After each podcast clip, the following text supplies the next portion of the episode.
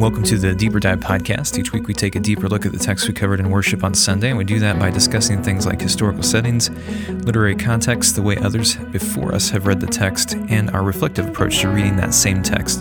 This podcast is part of Calvary's Daily Connection, a place where Calvary shares something new each day to help you grow in faith, so I hope you check that out through Calvary's app or by going to connectwithcalvary.org. Well, today on the podcast, we're jumping into a new series, Transforming the World, and so it's primarily, I think, dealing with Acts, the apostles most of the time, but jumping into this, I was going to say Acts 4, but that's not, it is, isn't it?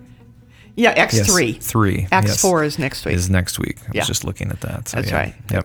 That's right. And I think I said in the sermon that we would talk a little bit more about the man who was begging at the gate, and a little bit more about that gate that's called Beautiful, translated as timely, which is weird, and blooming and beautiful. And there is a difference of opinion in terms of which gate that was, but one author describes it as being higher than the other gates, which would have been much more difficult for the people carrying this man to get to. And that particular one was adorned with all kinds of silver and gold plates. Actually, I think that one was adorned with bronze. No, the one that the Corinthian door was that one. The gate that probably was the one he was at. Right. Before we get too far, I wanted to go back to that translation issue. Okay, good. It does seem strange, timely, beautiful, but that if you look back at Ecclesiastes 3, the poem, and there, a time to this, a time to that. Yeah. At the end of that, everything is beautiful, and it's time. It's the same word there. So, beauty is, at least in a larger biblical context, is seen as fittingness or as timeliness. I didn't know that. Yeah. So that's a fun all these years in ministry. I did not know that. Yeah. And now I'm going to have the song Everything is Beautiful in my head all day long. There you go. All right. Sorry about that. Okay. But thank you for that. That's very helpful, because I'm like, timely? What? So let me say that the first thing that I looked at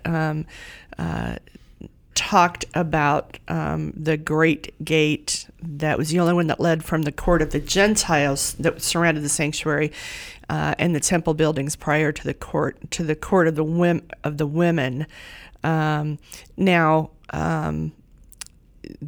it says 14 steps led up to a gallery that ran around the three sides of the women's court, and 5 more steps from this gallery to the gate Beautiful. So it would have been really hard to get that up, to get that far up. And I have put, or Isaac is putting on the show notes, a really good map of and description of the temple, and where the women's court is and where the men's court is. Remember, this is a person that wasn't allowed in the temple because he was not whole, which makes me just cringe. But anyway, so he could not have gone very far in, but then. And Randy, why don't you talk about the gate that other scholars think that he was by? That was called the Corinthian gate, as I recall. Yeah, it was. If I remember right, there's 10 gates, or there's attributed 10 gates to the temple. One of the gates that faced the east, it came up such a steep hill that they thought it was not that gate. Right. The Corinthian gate was probably the most ornate. It said it took 20 people to open and close the gate. It was so heavy. But it didn't have silver and gold. It was bronze. Right. Yeah. But it was some believe that was the gate that he was at. Really, the gate is not the big issue. But not being able to go in very far. Right. Is the issue. Not being able to go in very far. It's interesting that in Jewish practice, there was three things that were critically important. Mm-hmm. One was the reading of the scripture. The second was worship. And the third was charitable acts, giving of alms. And I was just fascinated by the fact that the folks would go into the temple and would hear the word read, and then would come and worship. And worship always included sacrifice, right. And then would come out. Particularly this hour of worship. Three, I can't remember. They worshiped three times a day. I don't know if they sacrificed all three or they sacrificed the 3 o'clock two. Was a sacrifice. But they would come out, and one described it as they would flip a coin, because that was their act of charity, so they were fulfilling their obligations. But without ever pausing and stopping to realize who this person was, the very fact that he had a name even. Mm-hmm. That struck me as I was reading through that, we have to be ever so careful, even when we help people, that we mm-hmm. don't flip coins. Mm-hmm. That flipping coin image just kind of... Yeah, in the general direction. Of the beggar. So now he can't walk. Oh. He has to be carried. So now he has to somehow somebody has to help him gather these coins even in to be able to survive. Yeah. And only they did that because they had to do some kind of almsgiving. And so yeah, I don't always like being meddled with, but as I was doing some additional reading on this. Here, the contrast of him on the outside not being welcomed into the temple because he was lame and considered blemished was an interesting piece. Also, the fact that the magnificent of the bronze or the gold or the silver or whatever was in the temple, and outside you had somebody who probably struggled to find a meal. Mm-hmm. And folks might give him their leftovers, whether that was in true worship, and I'll give them that credit, or whether it was just simply an obligation to take a coin and get it his general direction. And it was just as I was reading that, the Holy Spirit was just saying to me, where are we flipping coins? Yeah. We're not probably ready to talk about application, but for me, where am I flipping coins? Because mm-hmm. I flip coins. Yeah. I mean, I really... hand out money in my wallet if I have it to mm-hmm. those in need. Where am I flipping coins? And how close is somebody to the door? Because we have a fairly nice facility here. Yeah. How close are the folks who are lame to the door when you walk in here and not able to either get in or, worse yet, not welcomed in or... You know, that just really resonated and struck me, not on the way that I really walked away with warm fuzzies about myself, but just left me in a very reflective mode mm-hmm. About how that all was going on. And then here comes along these two guys who have no silver and no gold, and yet are able and have walked past this man many times. Probably before. And on this particular day, they stopped, and they embraced him and... prayed over him and in the name of Jesus. And then what really again struck me is that he got up and he walked into the temple. And what a freeing moment, or what a wonderful moment that must have been, that he felt like he was maybe welcomed into the temple. I would imagine he walked into the temple. I missed that part of the scripture.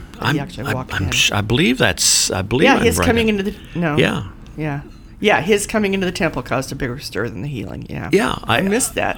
His coming into the temple probably got even more attention on the fact that he walked in. First of all, he wasn't supposed to be there because he wasn't worthy, and secondly, then he walked into it, and I can that created quite a stir. Mm-hmm, mm-hmm. I don't know what creates stirs in our temples today, or in our worship centers today, or our worship spaces today, but that would have caused quite a stir, I mm-hmm. think. Mm-hmm. And began to talk about transformation. When we talk about that word, means change. Right. And when we think about drug addicts who are transformed or changed into somebody who's responsible or somebody who's been set free of that, that's one thing. But when somebody is changed and invades our space... Yeah. that's something else. Yeah. My son is might have a tattoo all over. Yeah, I was going to say tattoos. And there are some churches that I've served that he would not be welcome in because he had tattoos. Mm-hmm.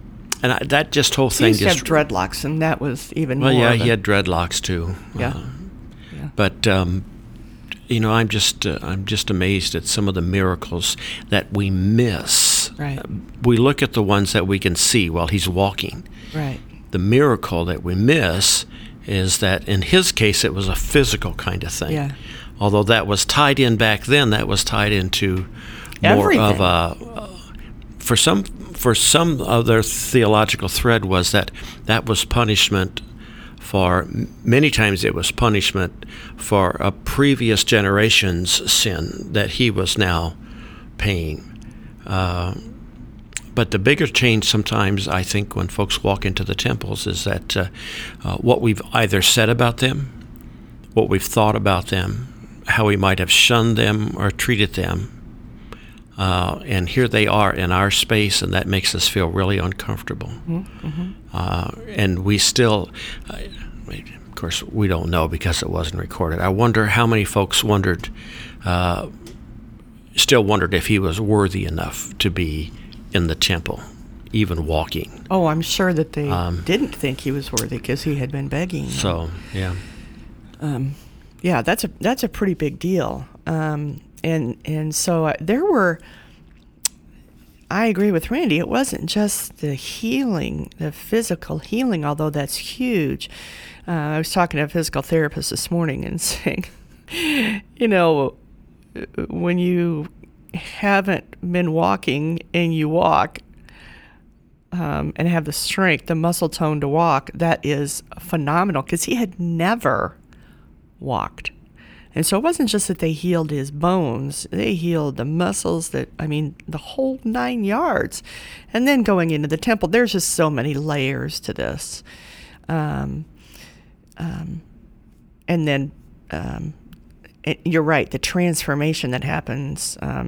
He also obviously accepted Christ as a result of that. And that's also the biggest thing. That's why I loved this scripture. But yeah, Peter and John, having walked by him that many times, and this particular day, they were moved to listen to him. I've had folks who have been addicted to drugs, addicted to alcohol. I've had folks who were welcomed into the church, at least by some of us, if not all of us, who had actually had embezzled some money from the school district, who were public officials, who had been involved in illegal kinds of activities, some of those related to drugs, business people who had been caught. And the trust doesn't come immediately. In fact, I'm not sure the trust comes for some folks ever. Probably the biggest one I ever dealt with was a sexual predator in the church that we did not know initially. Mm-hmm. That was the background. And I watched the church work through that. Mothers in absolute fear, fathers ready to whip him, and yet there was, 3 or 4 guys who said, we will walk with him every Sunday morning so he can be in church. Mm-hmm. And so we never left him alone. We had this sit-down conversation with him, and I had asked a couple of the guys, and so he was welcomed into the church sort of tongue-in-cheek, sort of carefully because of his history. But I watched that church grow through that. Did those men receive him with love, or were they guards? No, they talked to him. They tried to be caring. And understand, this was not in suburbia. So that was a huge stretch of faith for these guys to do that, but they so committed that Jesus could touch his life that they were willing to do that. Yeah, yeah. And that's what I hope would happen in any church. But that, there are some things that we consider forgivable, and And we don't say it out loud, but there are some things that we don't want God to forgive. You know, I mean, that's just, I've talked to many people throughout the years who've said, you know, if God forgives that, you know, I just don't want him to. I just don't want him to forgive that. Mm-hmm. So we kind of digressed. Yeah, sort of got sidetracked. Yeah. I want to share a little bit about, if we're done with the gate stuff. Are we done with the gate stuff? I'm done with the gate stuff. I'm done with the gate stuff. Okay. I want to talk a little bit. We talked yesterday about the transformative power of the resurrection and how the church used or was led by the Holy Spirit to transform the world.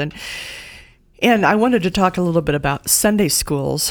And we can give you this reference too if you want in the notes, but it's just really cool that Sunday schools were initially established as schools for children who were in hard labor, as it were, in the 1780s in Britain.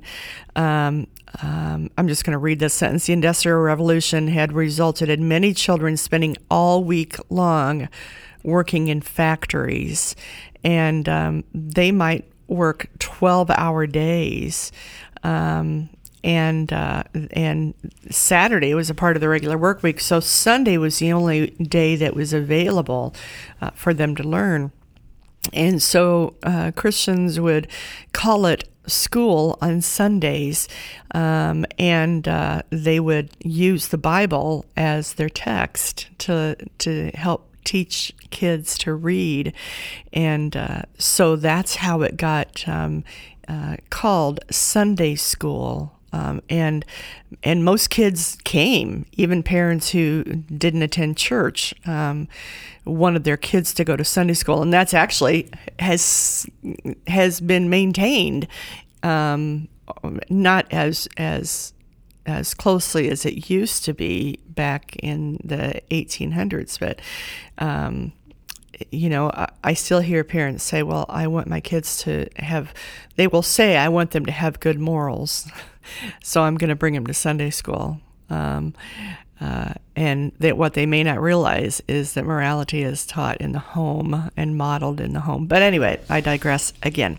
So if you want to look that up, I found an article in Christianity Today that was a really good article about how Sunday school was literally the school that children went to. And I remember, well, I barely remember a class in seminary where we were talking about that and talking about how the church helped teach children throughout the years. I actually was a part, when I was in college, of a I think I maybe talked about this in another podcast, part of a literacy program in South Carolina, in Johns Island, South Carolina, teaching kids to read, but we used whatever books we had in that particular library.